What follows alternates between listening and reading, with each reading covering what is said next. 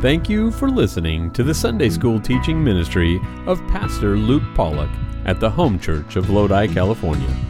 You can get more information about our church and about starting a relationship with Jesus Christ at www.thehomechurch.net. Our prayer is that this message from God's Word will renew your heart and mind today. Yeah, speaking of that, I thought this morning that I would spend the first 30 minutes uh, showing you pictures of my grandchild. So, uh, so, oh, I don't have it up here yet. she's coming. She's coming. Give me just a second. So, uh, uh, that, that I wanted that picture because her, her little face there. I just told her her very first granddad joke, and so she thought it was really funny. and uh, yes, Elena and I were promoted this week to grandparents. And uh, but we've already turned into the really annoying grandparents that want to show you all the pictures and stuff like that. And congratulations to the Schaefers as well. So, uh, but actually, several people have asked, "What does it feel like?" And so, because it's all brand new to me, one of the one of the things that I've felt seriously about this new role, I, I do feel like I look at life a little bit differently now. I, it's kind of a, all of a sudden slaps you in the face a little bit. It gives a person a um, I think, I don't know, gives me a whole new view of legacy and what we're leaving behind and the, the distant future. You know, all, all four of my grandparents are heroes to me in different ways. All four of them. Uh, they lived, of course, through all sorts of different things in their life, and I think back and all the stories I heard and the time I got to spend with them. Um, and each one of them I can it's amazing to be able to say this, but each one of them remained faithful to the Lord all the way to the end, just trusting the Lord. And what an amazing legacy that has left in my heart and it paved the way in my own, in my own mind, in my own spiritual life. They, they may not have left us grandkids with a million dollars, but they left us with a very rich inheritance. Do you know what I mean by that?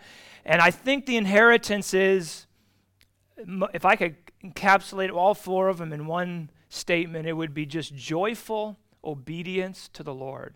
Just, just joyful. God, to them, it just, I always knew God has been good to them. No matter what, they, God has been good to them because that's what they, that's what they wanted us to know, and, and that's how they lived. And so, what a beautiful thing. Well, this is exactly that sentiment, that joyful obedience in the Lord for a long time. That's exactly what God wanted his people to do in Jeremiah's day, too. In fact, many of them, now that we've talked about this, we've been looking at the book of Jeremiah, we're at a turning point in the book, and many of them have been people in Judah, God's own people, have been carried away now to Babylon in exile. And it's not where they wanted to be. Uh, they'd rather be at home, comfortable in their nice, warm beds in the houses they know and with everybody they know. But God has, has moved them on purpose to Babylon, and it's a disciplinary action. They have not been trusting the Lord. They have not been following what God has said. They have been uh, living in idolatry, and God is going to root this out. And God just wanted them now, those that are captive in Babylon. You're going to be there 70 years, Jeremiah said, and God now just wants them to be obedient to the Lord in Babylon. Just obey me. Just accept the discipline and get right with the Lord in your heart and just obey what I say now. You can't change the past, but you can, you can change the future. And you can find joy in the land that you're in now. And that's what he's going to tell them here in this next chapter. We're going to Jeremiah chapter 29 today. And as I mentioned, there's a shift now in this book. We go from messages of judgment to seeing more messages of mercy and future restoration now in the book of Jeremiah. It's going to be sweet. And let's be honest, God should have annihilated these people. Okay? Ages ago, uh, he had promised uh, hundreds of years prior what would happen if they would turn from him and do the wicked, wicked things they were doing. But, and God should have just said, you know, I'm done with this generation. I'm done with these people. But, uh, but he didn't. And of course, when we look back and we say, God, you should have annihilated, not us, of course, Lord, don't annihilate us, but them you should have. But thank the Lord, our God is long suffering. Amen? Long suffering. That is a good, that is good news to each one of you and me. Chapter 29, it's actually a couple letters. The first one is a letter that Jeremiah sends. Still, now Jeremiah is still living in Jerusalem. A lot of his countrymen and, and people he knows have been now shipped off to Babylon, taken captive in the first and second deportation. And, uh, and there are more deportation to come. But verse 1, this is Jeremiah's, it's going to be Jeremiah's letter to them.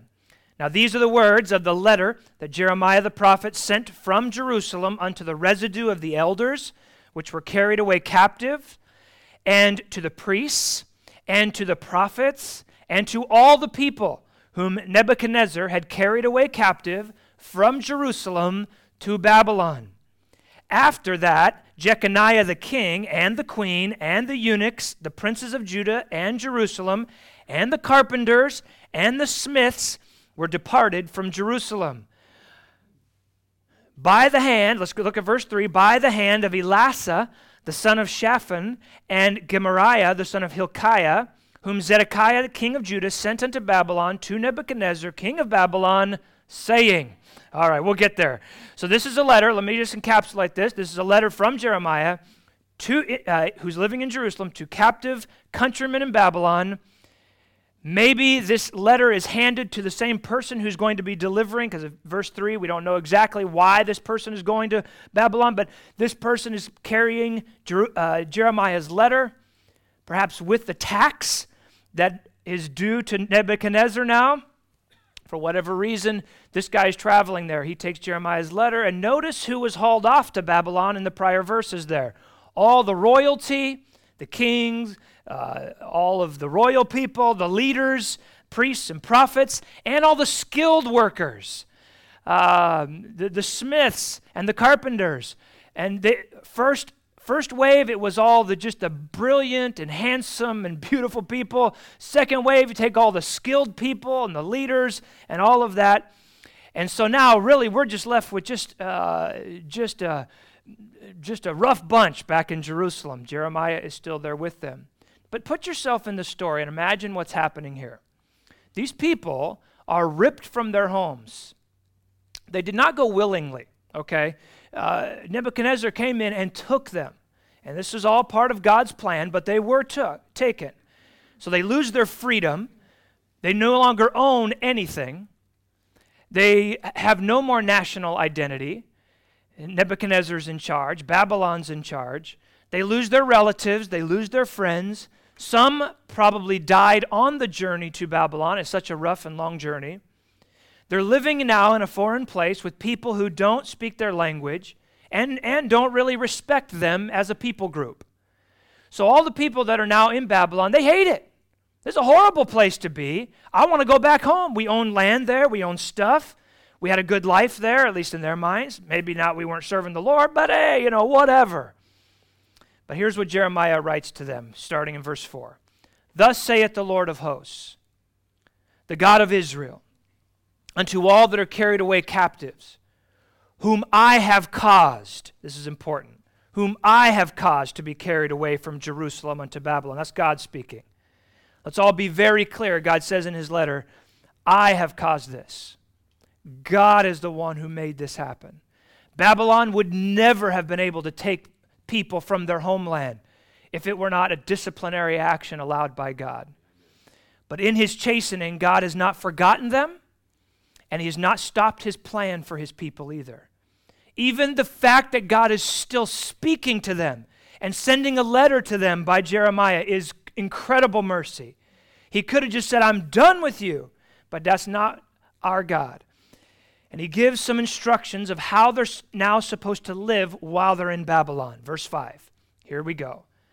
Build ye houses and dwell in them, and plant gardens and eat the fruit of them. Take ye wives and beget sons and daughters, and take wives for your sons, and give your daughters to husbands, that they may bear sons and daughters. See, grandchildren right there. That ye may be increased there, and not diminished. In other words, Here's the letter Je- from Jeremiah to the people Settle in, folks. you're going to be there a while. You're going to be there a while. And while you're there, build houses, plant gardens, take spouses, have children, have grandchildren, increase in number and success. You know, this reminds me of God's plan from the very beginning. Be fruitful and multiply, replenish the earth. Uh, I, I appreciate the home church. We have no problem obeying that command. By the way, that particular command, be fruitful, multiply, replenish the earth, that command has, God's never canceled that command. Just to be very clear, uh, if anyone should be fruitful and multiply, it should be God's people. Anyway, in this case, I think God, especially though, wanted his people to multiply because there was a day coming that I, he was going to bring them out of Babylon and back home. And they needed, uh, they needed a bunch of people. God wanted to have a bunch of his people. And the natural feeling for them would either be to fight back against Babylon or to mope around over what they had lost and become just Eeyores in Babylon. Which was, I mean, they had lost everything if you think about it, as we mentioned. So, no matter how they looked at it, living naturally speaking in Babylon, the situation seemed hopeless. What's the point? We're carried here. This is horrible. They don't speak our language. They just want us to become Babylonians. We're not Babylonians. We're Jews. We've lost everything.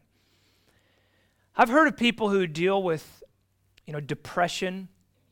And spe- there's a spectrum, you know, uh, from just discouragement and, and despair all the way to depression. But and people who really deal with depression, one, the main feeling is they just simply do not want to get out of bed in the morning. They just do not want to face the day. There's just this cloud, and and this is the, the, the if you think about it, they just they just don't know what to do with all this heaviness. But as many people who deal with folks in this situation will say, the, the worst possible thing you could do is to stay in bed and not get up out of bed. That's the worst thing you could do, is to give in to those feelings. You must get up. You must get going. And you must ask God to remove that fog. So, how do we h- handle hopeless or despairing or, or depressing even situations? I like what Warren Wiersbe said, and I have it up here for you. One of the first steps in turning tragedy into triumph is to accept the situation courageously and put ourselves into the hands of a loving God who makes no mistakes. And then I would add to, to that statement and from this passage here in Jeremiah that we just need to start living life. There's a practical side of this whole thing. Yes, you need to give it all to the Lord. You need to accept the situation, the unchangeable situation that you're in. Know that the Lord may, is allowing this for a reason. But then get up and get going build houses, plant your gardens, do what you need to do. This you need to you need to just do this thing. Get going in life. Go to work. Get your life going. Somebody asked me recently about some of the bad things that were happening in their life. And they said, "Do you think it's a discipline of God in my life? Because I've done some things and do you think this stuff is happening because of these things that I have done in the past?" And I said, well, you know, basically, I, I, I don't know. I mean, I have no idea. I am not God.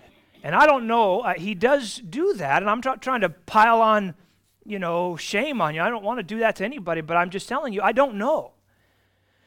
But it doesn't really matter at this point. You can't change the past. You accept the situation courageously you put your hands into the loving God and say, God, I'm, I'm ready to just do this. I'm ready to follow you from this day forward. And I'm going to do what I can. You learn your lesson where you can, and you just get going.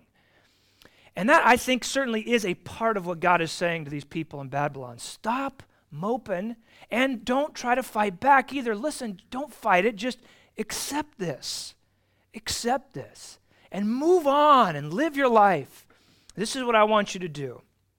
It, it does no good to keep doing all of that. Jeremiah then takes it a step further, verse 7. Look at this. And seek the peace of the city whereof I have caused you to be carried away captives. and pray unto the Lord for it. For in the peace thereof shall ye have peace. Jeremiah 29 is an amazing chapter, but this verse is an astounding verse to me, I got to admit. Not only does he want them to just carry on in life like nothing has happened, but now God wants them to seek the peace of the most wicked, pagan, demonic, hedonistic city in the world. And not only just seek the peace, but pray for the peace of that city.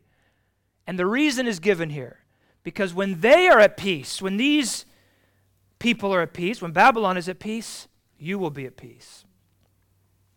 Now, although this verse directly applies to the Jewish people in Babylon, I get that.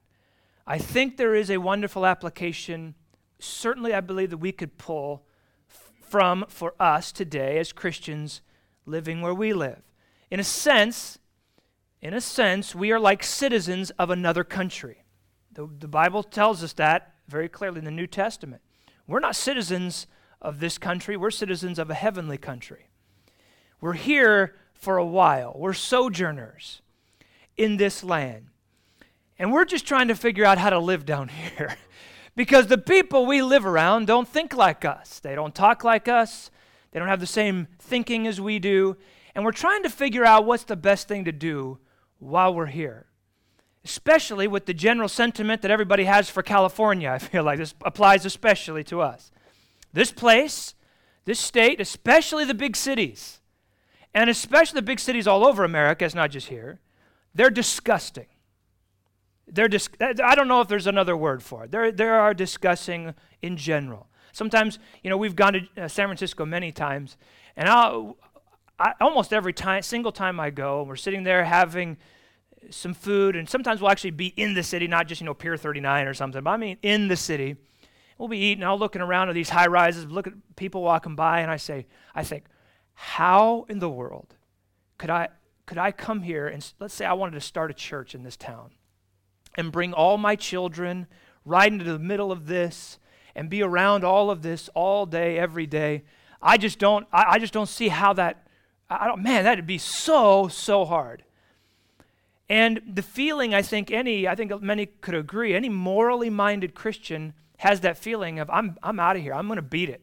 I'm running for the hills. I'm going to get away from all this garbage. But there's some very good perspective here that we can take before we do something like that. First of all, number one, is to think from this passage, I think there's some application. This, number one, is God placed you in this wicked city.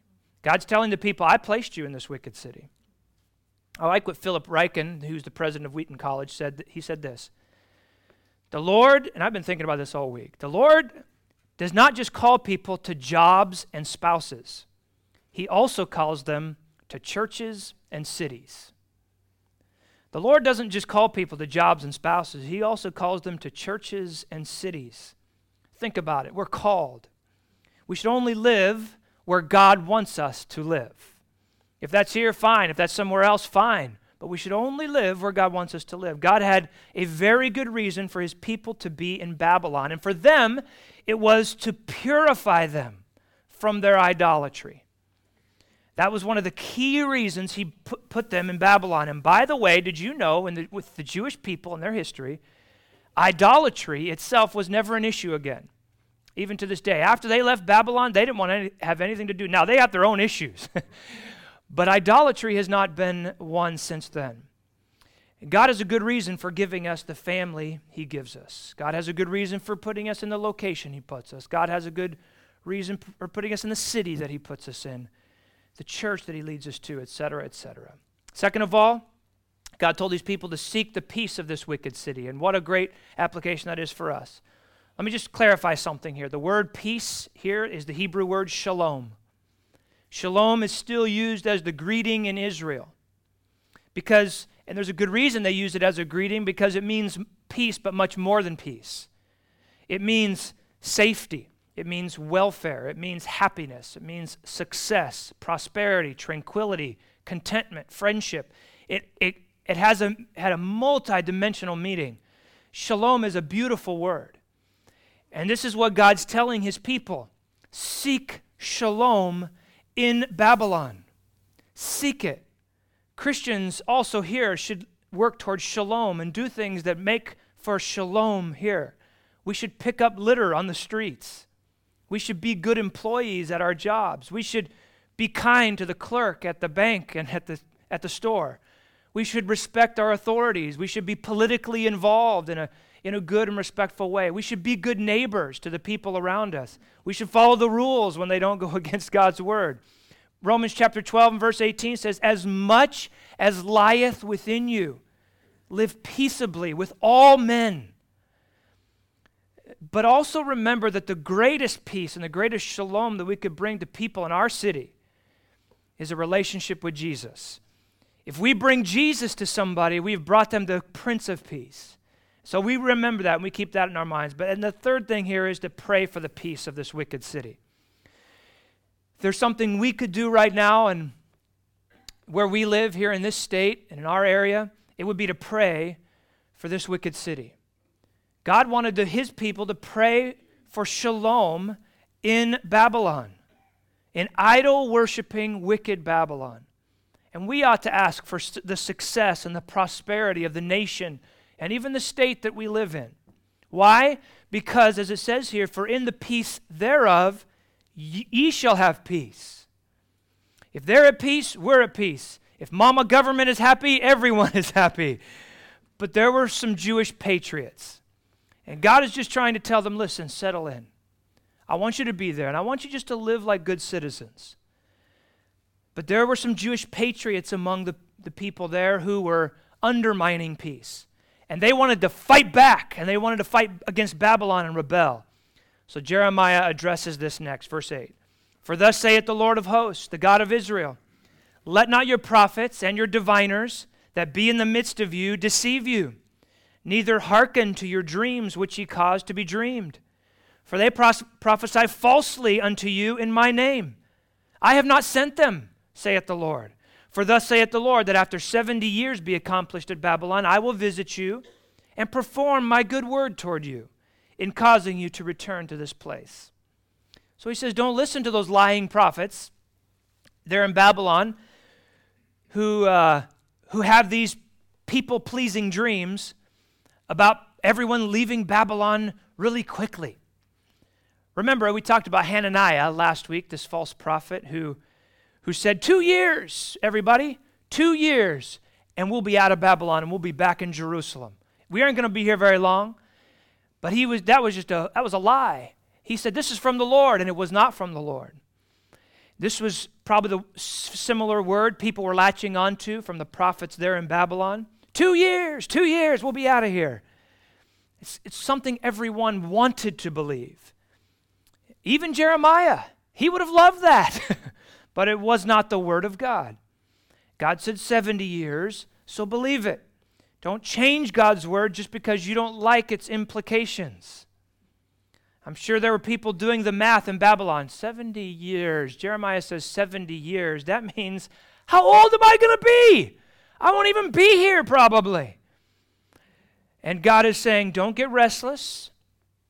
Don't get restless and start changing what God's word obviously says just because you don't like it. Just because you don't like the timing, you don't like how it's not moving quick enough for you. God's not doing what you think He ought to do. Don't do that. Don't change God's word. God says very clearly here, I will perform my good word toward you. I will do it.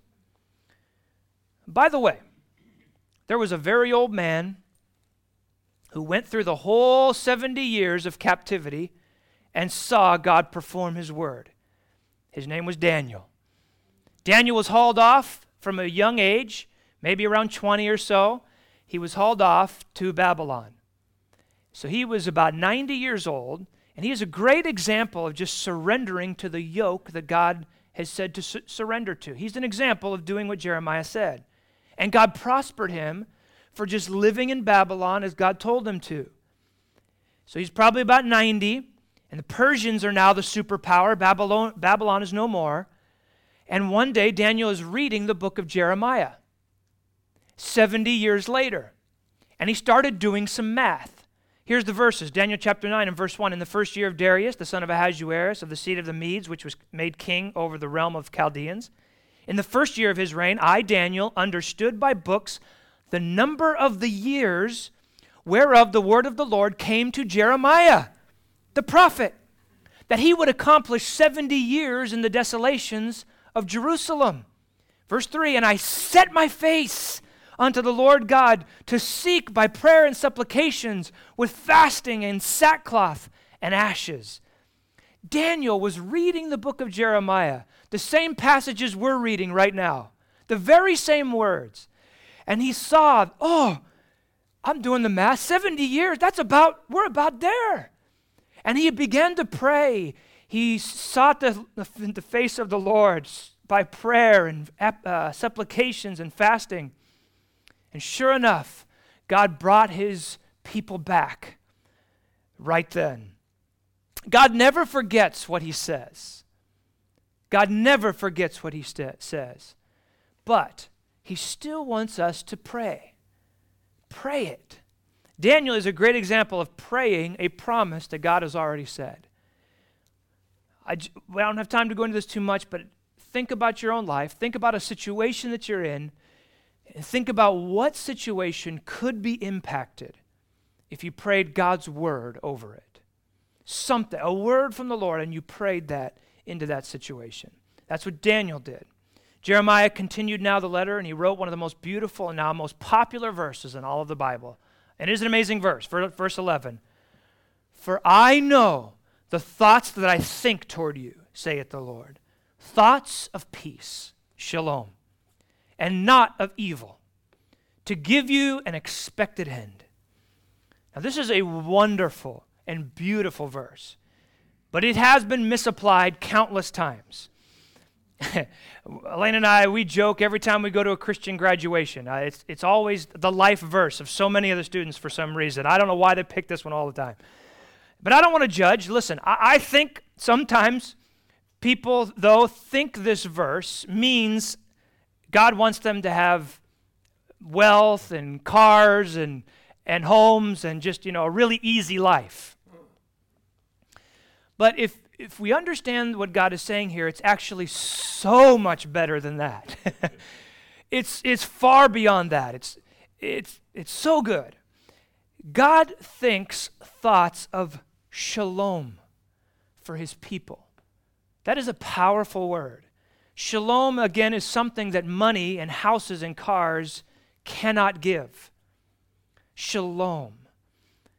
Now, we must look at the verse, though, for context. God wanted the Jews in captivity for 70 years. You're going to be there for 70 years. And while you're there, I think this verse is so powerful. God's writing this. I want you captives in Babylon to be thinking about this verse for 70 years. You need to have, you need to have this verse memorized. God is still good. He's still thinking good thoughts. He's still thinking thoughts of shalom. He has an end to this. There is an expected end. And when you get there, you're going to see how good God has been. Even in all the discipline he's had to pass out, even all the nastiness you're going through right now, there is an expected end. And this is a good God. I am a good God. I'm going to bring you back to your land, and I'm going to do something even more, and we're going to talk about that later. Even more, it, it, f- further in the future there's something you can't even comprehend how good I'm going to do. And I do praise the Lord that this truth that is not just for Jews. It runs this truth, this principle here runs all through scripture for all who believe in Jesus. God loves us. He really does love people. He really does. He does have thoughts of shalom and He has a plan for people's lives. Every person you'll ever meet, God has a plan for that person's life. For Christians, the plan is always, always is an expected end. There's, if you've put your trust in Jesus, there is an expected end to all of this. this, this, this passage wonderfully and beautifully connects to Romans 8:28. And we know that all things work together for good to them, that's you and me, that love God. To those that love God, if you love God, there is something that's working together for good. To them who are the called according to his purpose. If you're a born again believer, you love God, then there is good. All things will work together for good to you. No matter how much you've screwed up and been disciplined like Judah, no matter how things haven't turned out in your life like you expected them to, no matter how many tragedies you continually face, God is still thinking about you and will work all things for good to those who love him. There is an expected end, and that really does comfort me. And here is a description of the expected end that God is looking forward to. And here's a hint it is not having nice houses and cars. Verse 12 Then shall ye call upon me, and ye shall go and pray unto me, and I will hearken unto you. And ye shall seek me and find me when ye shall search for me with all your heart.